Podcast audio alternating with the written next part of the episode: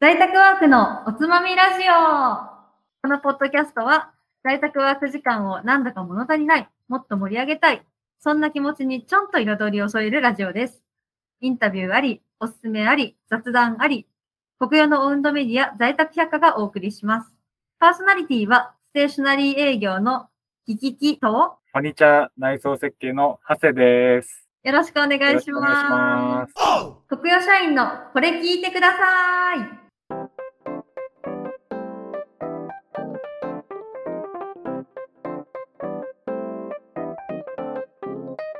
このコーナーは、表の姿はサラリーマン。しかし、裏にはこんな顔があります。という国用社員にご登場いただき、ご自分の好きなものやことについて熱く語っていただきます。本日は、マニチャー事業本部の高田さんにお越しいただきました。高田さん、よろしくお願いします。よろしくお願いします。よろしくお願いします。では、えっ、と、高田さん、今回、えーとお話しいただくお好きな物事、ズバリ何でしょうか？今日は、えっと、僕がやっている競技のフィジーク、いわゆるボディービルについてお話しさせていただきます。フィジーク、なかなか聞き慣れない方もいらっしゃるかもしれませんが、直訳すると体格っていう意味になりますね。それがどんなスポーツなのかをぜひぜひお聞きしたいと思います。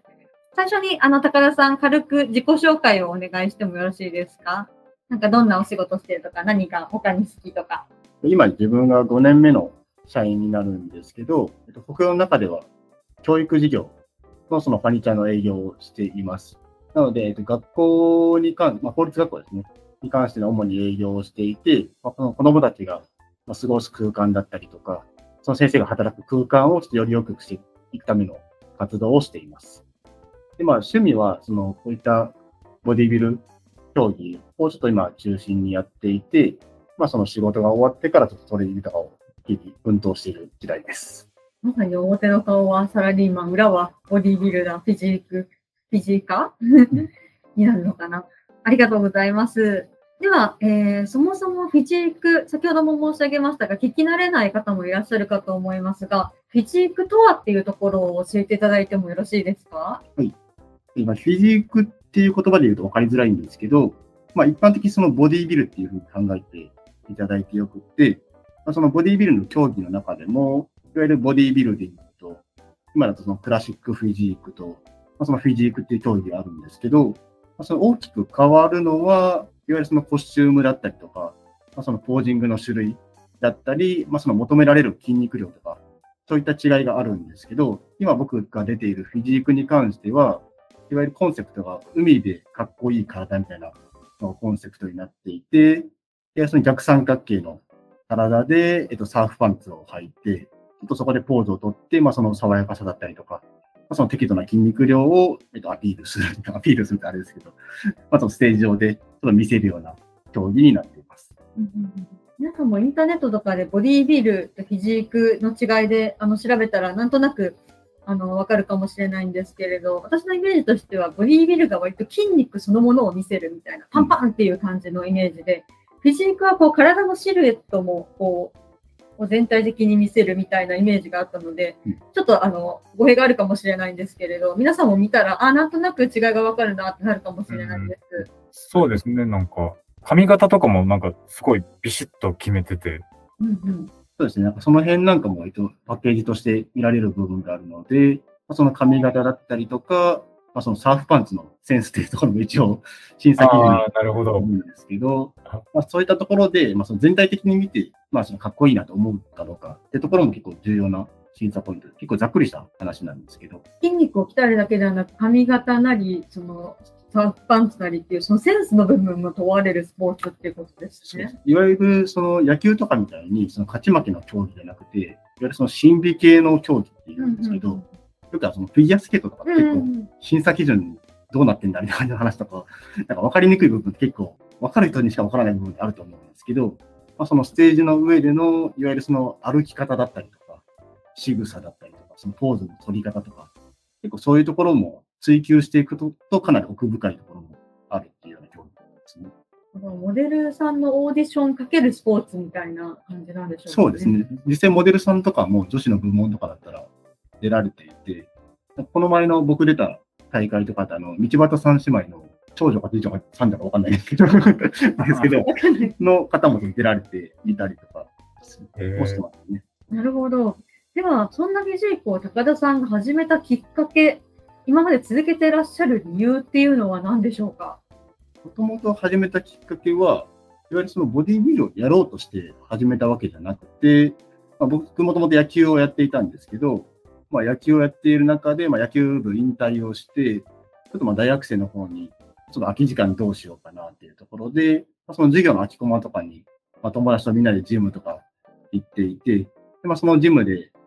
まずその男のロマンとして、まあ、そのベンチプレス100キロ上げたいな、みたいなのがちょっと根底にあって ですね。で、まあそのちょっと100キロ上げるところをちょっと目標にして始めていこうというところで、まあそこをちょっと継続していくと大体半年ぐらいでベンチプレス100キロが上がったので、あ、これ続けていったらこんななんか目標達成できるんだっていうところで、で、まあその100キロ上がる頃にはある程度体も変わっていて、で、まあそれをまたじゃあ次110キロだとかそういう目標を組んでやっていったら、まあどんどんどんどん体も変わっていって、で、それをやって、じゃあ今度友達で大会出てたから、じゃあ僕も大会出てみよう。で、ちょっと大会に向けて準備を始めて、で、大会に出て、で、大会に出たらその減量とかもするんですけど、まあ減量をしていくうちに、まあなんかかっこいい体にいわゆるなってくるので、あじゃあ楽しいなっていうのは、が結構ずるずる来たくないですけど、なんかやっていくうちにどんどんのめり込んでいって、今ちょっとこういう状態になってきているというところですね。ああ、じゃあ野球を終えられて燃え尽きる前にすぐに気がついたみたいな。そうですね。逆になんか野球が先に燃え尽きちゃってた感じもあるんですけど、なんかそのすぐにそこでや。っぱり自分がその、やっぱずっとスポーツをやってきたってところもあって、なんかその野球というかそのスポーツ競技で、やっぱ何か目標を持ってやっていくってところが、自分の人生の軸じゃないですけど、なんか楽しかったところもあって、なんかその生きている中で何か目標があって、それに向かって進んでるところって結構楽しいというか、なんか生活に張りが出るってところもあったので、なんかその社会人になっても、そういったなんか、だらだらと過ごすじゃないですけど、まあ働いて帰って、まあその寝るとかいうような生活じゃなくて、まあ自分の中で何か目標があって、それに向かって突き進んでいく人生を送りたいなっていうところもあって、結構実はそのうちの会社を選んだ理由にもそういうところもあって、でそのワークライフバランスを推奨している会社っていうところで、その自分のライフ、いわゆるその生活のところで、なんか何か目標を持って何か継続できればいいなってところもあったので、まあ、それをちょっとこのボディービルの競技に結構費やしてみようかなって思った部分もあって、まあ、ちょっとそれも会社選びの一つの軸になっていたところがありましたね。もうかっこいい。でもすごく、あすごくすごい。やっぱり仕事以外にこう自分の、まあ、な外見なり内面なりどちらもなりを磨ける何かが人生のにおいての軸にあるとすごくやっぱりメリハリあるし輝けるような人生になりますもんね。それをそんな大学じゃない、えっ、と、会社に入る前から思ってたなんてうんかっこよすぎる。すごくなんか納得感ありましたね、今の話。体をこう変えていくことが面白くなっていったっていうふうにおっしゃってたんですが、今、あの、高田さんのインスタグラムをね拝見させていただいてるんですけれど、本当に、これあの、記事にもどこか、あの、ご了承いただければ写真載せられればと思うんですが、これ楽しくて作れる体っていうぐらい、本当に鍛錬の成果、努力の成果っていうような、こう、輝かしい体をされていて、なんか同じ人間とは思えない感じです。皆さんにも早く見ていただきたい。なんか、昔その RPG のゲームとか好きだった人はわかると思うんですけど、例えばポケモンとかで、なんかレベル上げていくの楽しいみたいなのがあるじゃないですか。で、なんかその知識とかって、やっぱなんかその、いくらインプットして定着していっても、なんか目目に見えないというか、なんか自分として成長してるという感覚なんとなくあったとしても、なんかそれがはっきりと分かることって、なんか、まあそれが多分視覚とかになると思うんですけど、なかなか見えづらいなってところで、ボディビューってそれがもう完全に具現化されるんですよ。自分の体でう。んうん自分の過ごしてきたその日々の生活と、まあ、トレーニングとかがもう明らかに反映されてくるので、まあ、何もせずにこの体になることはありえないので、それをまず自分の積み重ねてきた結果として、もちろんその自信にもつながってきますし、まあ、そういうところが魅力なのかなと思います。うんうんうん。ありがとうございます。さて、そんなお体をこう作ったりキープしたりする中で、日々どんなことをされてフィジークに取り組まれてるのかっていうのをぜひお聞きしたいんですが、例えば、そのトレーニングっていう場面でもですし、日々日々、例えば歩いてる時とかうん、会社にいる時とか、いろんな場面があると思うので、ここにはこういうことをしてるとか、実は今、あの、スタジオに高田さんがノートを持ってきてくださっていて、あの、ちょっとこれも気になるので、ぜひお話しいただければなとか思うので、ぜひどんなことをされてるかをお聞かせいただけますか、でもスケジュール的なところでうん言うと、まあ、その朝とか働く時間は多分皆さんと同じで、まあ、その普通に定義に、僕はあの8時45分に普通に働くのを習慣づけているんですけど、まあ、その8時45分に業務を開始して、まあ、ちょっと残業なり、なんなりとかで、だいたい平均的に終わるのが8時とかだったり、自分はするんですけど、まあ、そこから、えっと、食事ですね、まあ、基本的に自炊するので、まあ、自炊でまあご飯を作って、結構このご飯を作ってのプロセスが自分結構早いかもしれないんですけど、作って食べて、だいたい9時にはジムにいたいなっていうところで、まあ、ジムはその毎日行くものとしてあるので、あの自分、い家選びからもゴールドジムがある駅に住んで さすが。考えていて、まあ、そのゴールドジムっていうのは都内とかだと結構多い方なんですけど、まあ、何拠点かあって、まあ、その数ある駅の中からどこを選ぼうかなってところから始まりで、まあ、その職場と、まあ、ジムとかでその無駄なその可処分時間に含まれると思うんですけど、移動の時間とかはできるだけ少なくしています。で、大体9時からトレーニングをしていて、で今今日ちょっとこういったふうにノートを持っていったんですけど、はい、後で記事にちょっとちらっと載せます。こんな形でノ ートが、ああ、ゴールドジムの黄色いノート。これだとその背中腕のノート、これ 胸、胸肩のノートすごこれ足のノートみたいな感じで、あなんと部位ごとにノートが分かれています。ノートがあって、これまあ、このノート自体は去年の12月かな。から取り出したんですけど、もう多分3冊とももうすぐ終わるぐらいなので、何度も読み返していることが分かる、あの、使い込まれっぷりです。読み返してるというかもう毎日使ってるんそうですね。あの、年間だから365日だって多分、実際多分僕300日以上はジムにいるので、いるので、まあ、そうなるとこのぐらいボロボロになってくるんですけど、まあちょっと、どういうことを意識しているかというと、まあ、前回のトレーニング行った種目、まあその重量で、まあ、どの重量でどの回数をやったのか、で、まあどういう気づきがあったのかとか、そういうのを全部メモしていて、で、まあちょっとそれを参考にしながら、いわゆるその前回の自分を超えることがトレーニングによって大事なので、まあ、前回自分何回だったか、次は何回目指そうだったりとか、で、まあ、それをちょっとどんどんどんどん積み重ねていって、まあ、どんどん成長していくっていうようなことを意識しています。うんうんあとは、まあ、その、ボディビルっていうのは、その重量が全てではなくて、いわゆるその重量上げだったら、そのウェイトリフターとかの類になるんですけど、まあその同じ重さでも、どれだけ対象の狙った筋肉に、を使って、まあ、重さを動かせたかとか、そういうところも意識しながら、まあ、その日々気づいたことをちょっとポイントとして書いて、まあ、どんどんどんどんフォームの構造だったりとかをしている感じですね。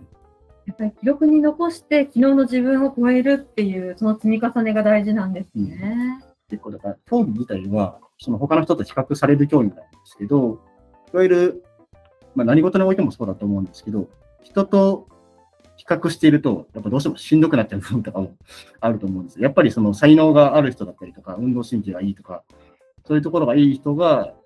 なんかまあそのトップの選手とかになっていくこともあるんですけど、その筋肉とかって結構努力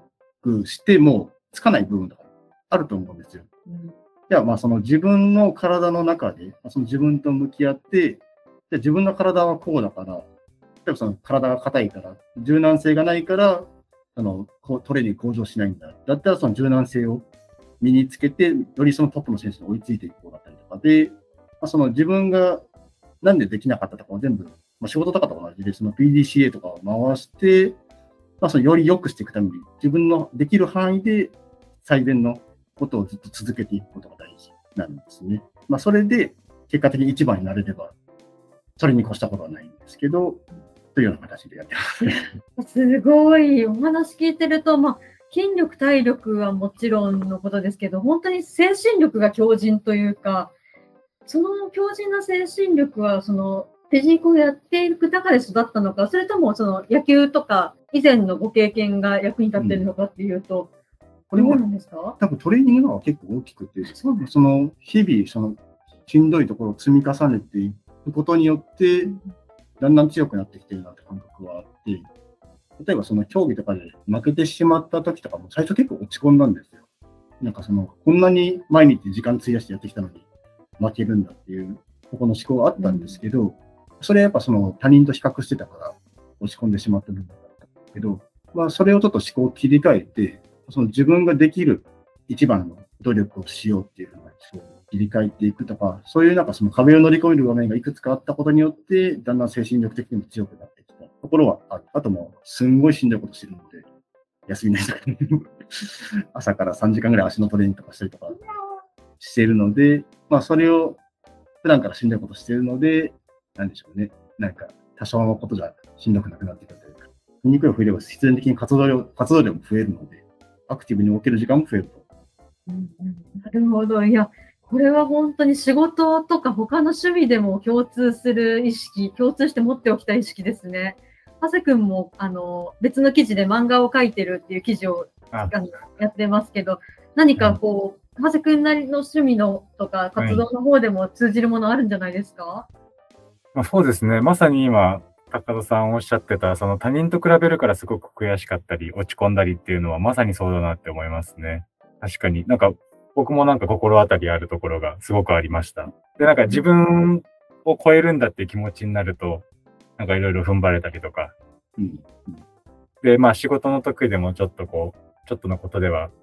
こう、へこたれないぞみたいなのっていうのもすごくわわかるなって思いました、今う。ん。うん。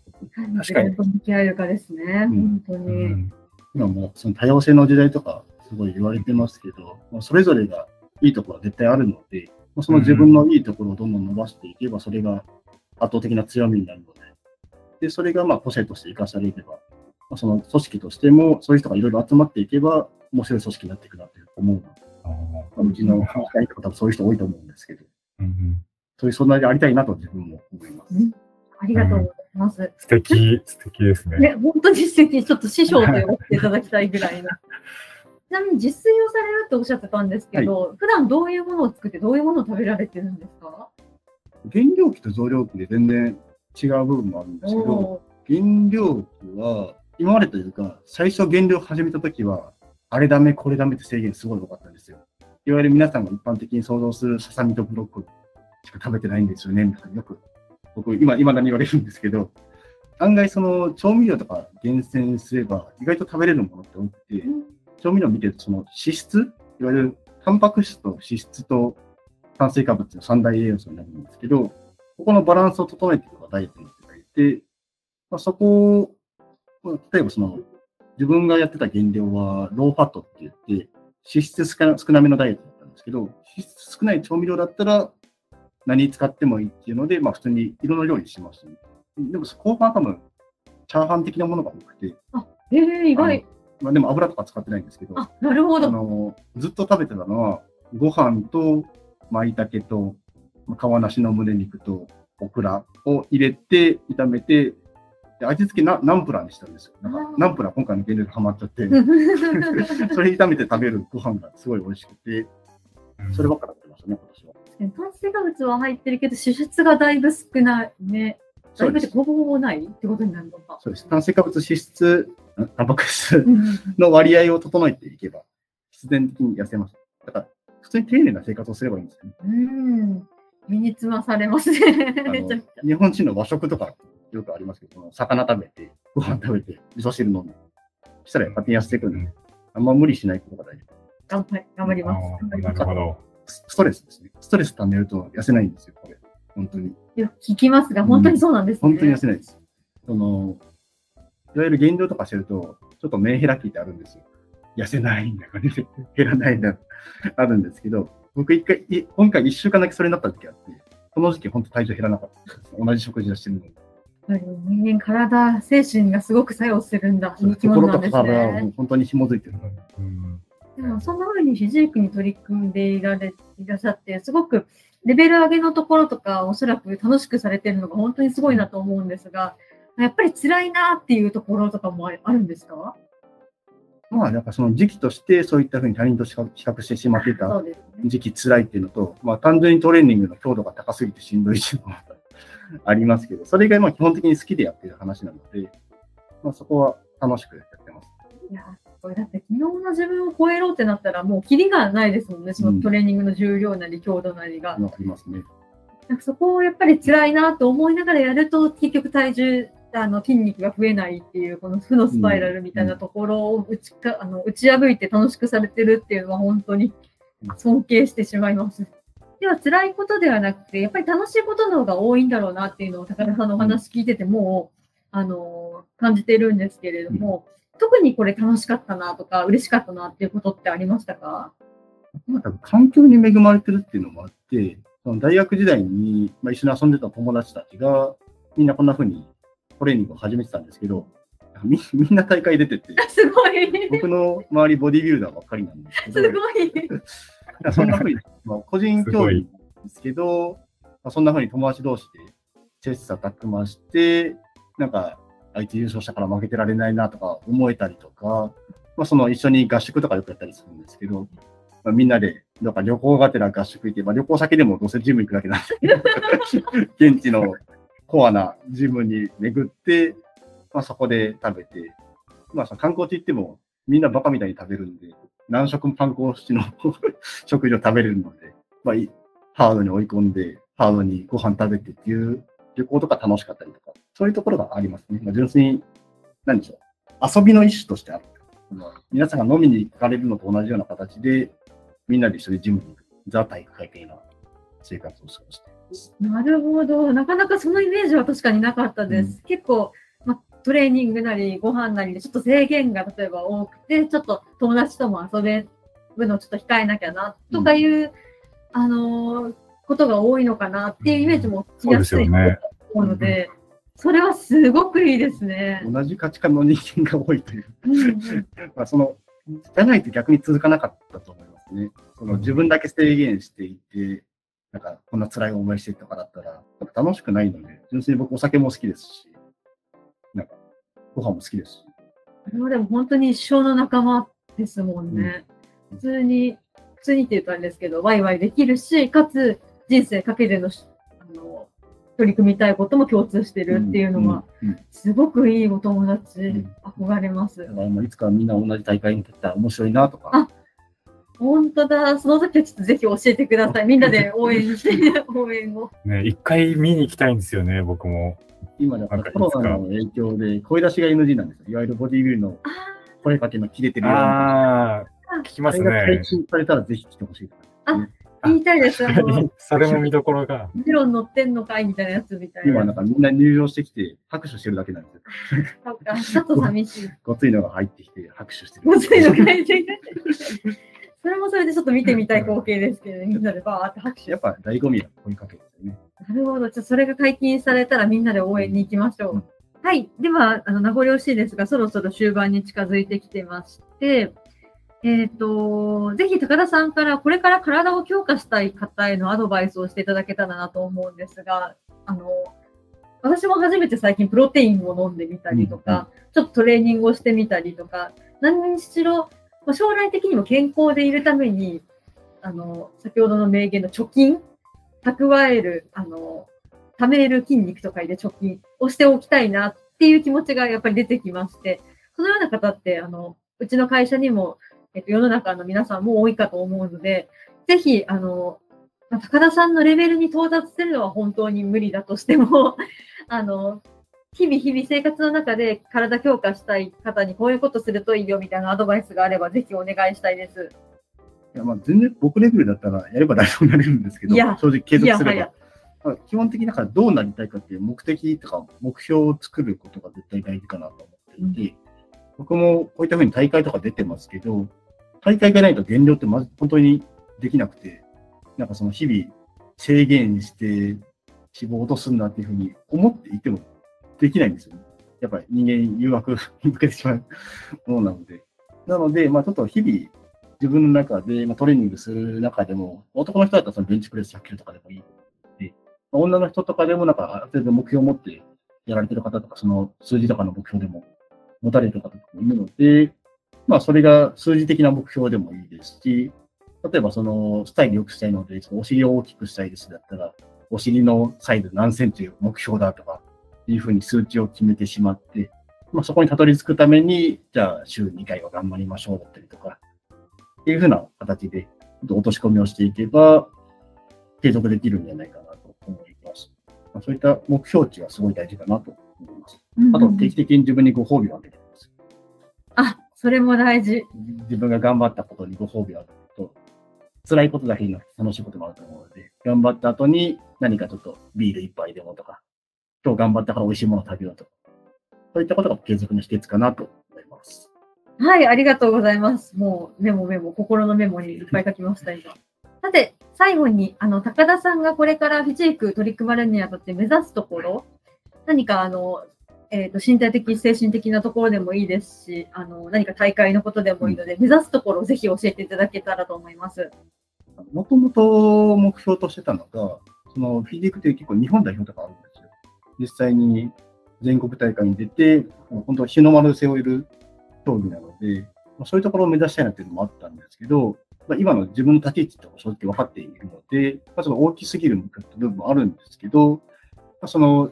年度年度で積み重ねていって、今なんかその成長の速度とかも変わってきている実感はあるので、まずその短期目標的に、その自分の今いける立ち位置のところで毎年毎年目標を組んでいって、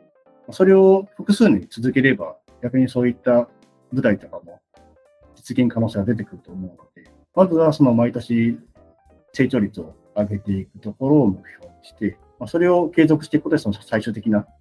目標というところにたどり着けるといいのかなと思ってる。まずはちょっとまあ、そこを年々目標値を上げていって、その最終目標のところに近づいていくっていうことをしたいな目標を決めて続けるっていうところ、皆さんも私も本当にいろんな、フィジークだけじゃなくていろんなジャンルで、ぜひ、えー、高田さんと一緒に取り組んでいけたらと思います。ぜひ、ちょっと、いつか応援に行けたらと、行け、行きたいですね。行かしてください。行かせてください。行きたいな。はい。それでは本日はフィジークに取り組まれている高田さんにいろんなお話をお聞きしました。高田さん、ありがとうございました。ありがとうございました。ありがとうございました。